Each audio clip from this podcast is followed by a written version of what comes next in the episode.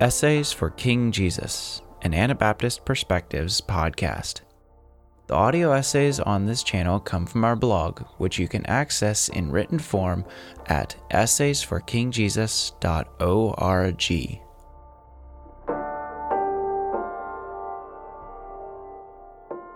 Mennonites during the Revolutionary and Civil Wars Losing and Recovering Non Resistance. Written by Chester Weaver, narrated by Benjamin Good. Within two generations after arriving on American shores, Mennonites faced the perplexing challenges of dealing with the American Revolutionary War. That fascinating story is well told by John L. Ruth in his narrative history of the times, Twas Seeding Time. Within three more generations, the well settled American Mennonites were facing the perplexing challenges of the American Civil War. Again, John L. Ruth uses narrative history to retell the period stories surrounding Lancaster County, Pennsylvania, in his book The Earth is the Lord's. The two narrative histories tell two different stories. The earlier story, the story of how Pennsylvania Mennonites related to the American Revolution, illustrates a large degree of faithfulness to the historic Anabaptist principles of two kingdoms. The difference between Mennonite German culture and the surrounding English culture contributed to keeping the two kingdoms distinct from each other. That time period portrayed how a largely united church, Christian Funk's division accepted, successfully navigated the issues.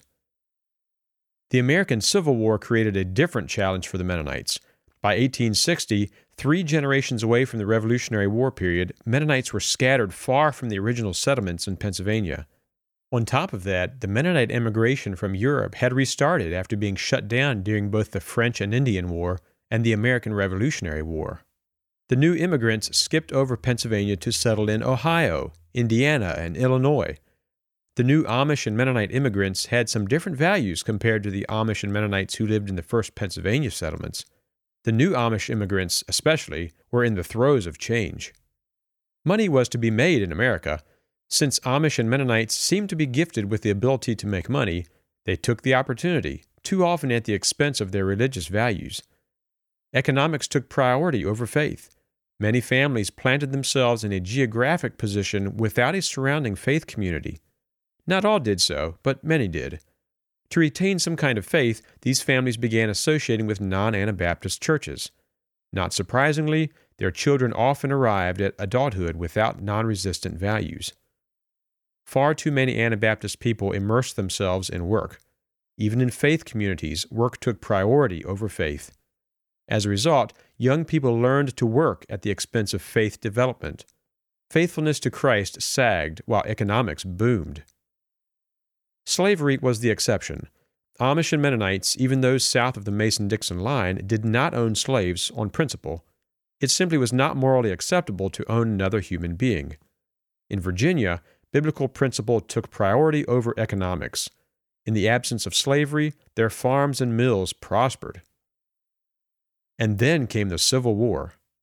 This time around, three generations of religious sluggishness manifested itself in Mennonite boys going off to war.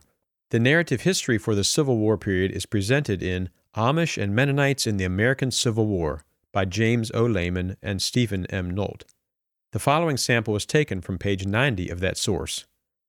Several older Amish and Mennonite communities in southwestern Pennsylvania were, in the 1860s, declining if not dissolving, perhaps making it harder for their young men to resist wartime enlistment pressures.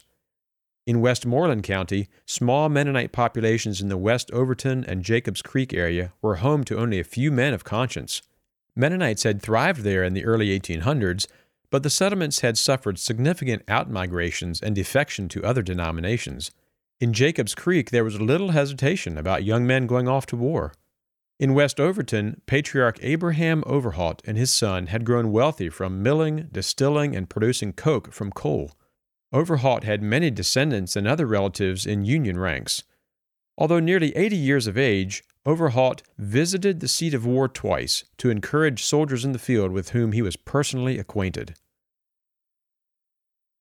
Young John F. Funk, living in Chicago, took a trip home to eastern Pennsylvania at Christmas time in 1862. 84 year old minister John Gill asked John Funk after the Sunday service, Have they made a soldier of you?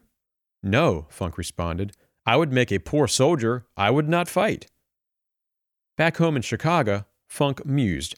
So many of our Mennonite boys had already and were still enlisting. On a Sunday morning in 1863, he received two visitors, John M. Brenneman and Peter K. Nisley, whom he took along to the Presbyterian Church to show them his Sunday school.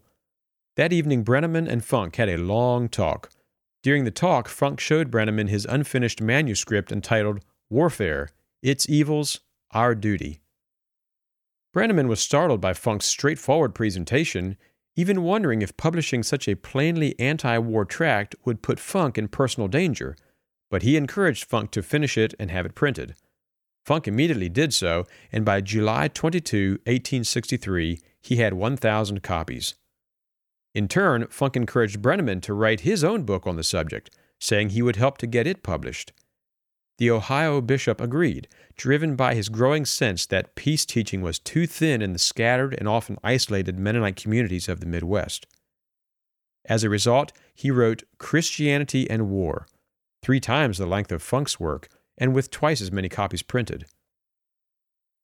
John F. Funk was to have a powerful, positive impact in the Mennonite world with his Mennonite Publishing Company and his Herald of Truth, published in both English and German. He had seen a weakness among his people and made an effort to remedy the weakness. John M. Brenneman had done the same. These two men helped the Swiss Mennonite world turn the corner for a better future.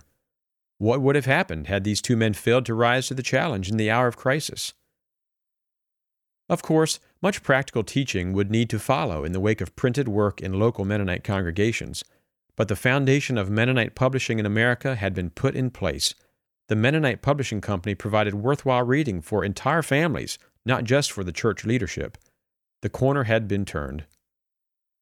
The American Civil War had illustrated Mennonite decline and weakness, had called forth proactive leaders to deal with the weakness, and had redirected the old Mennonite church toward a more positive future.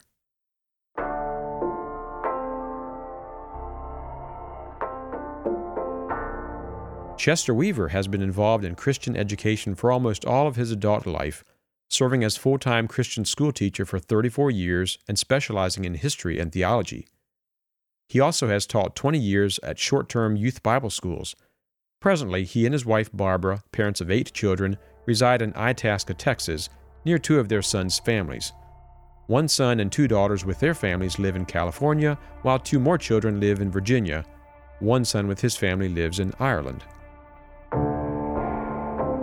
Thank you for listening to this episode of Essays for King Jesus by Anabaptist Perspectives.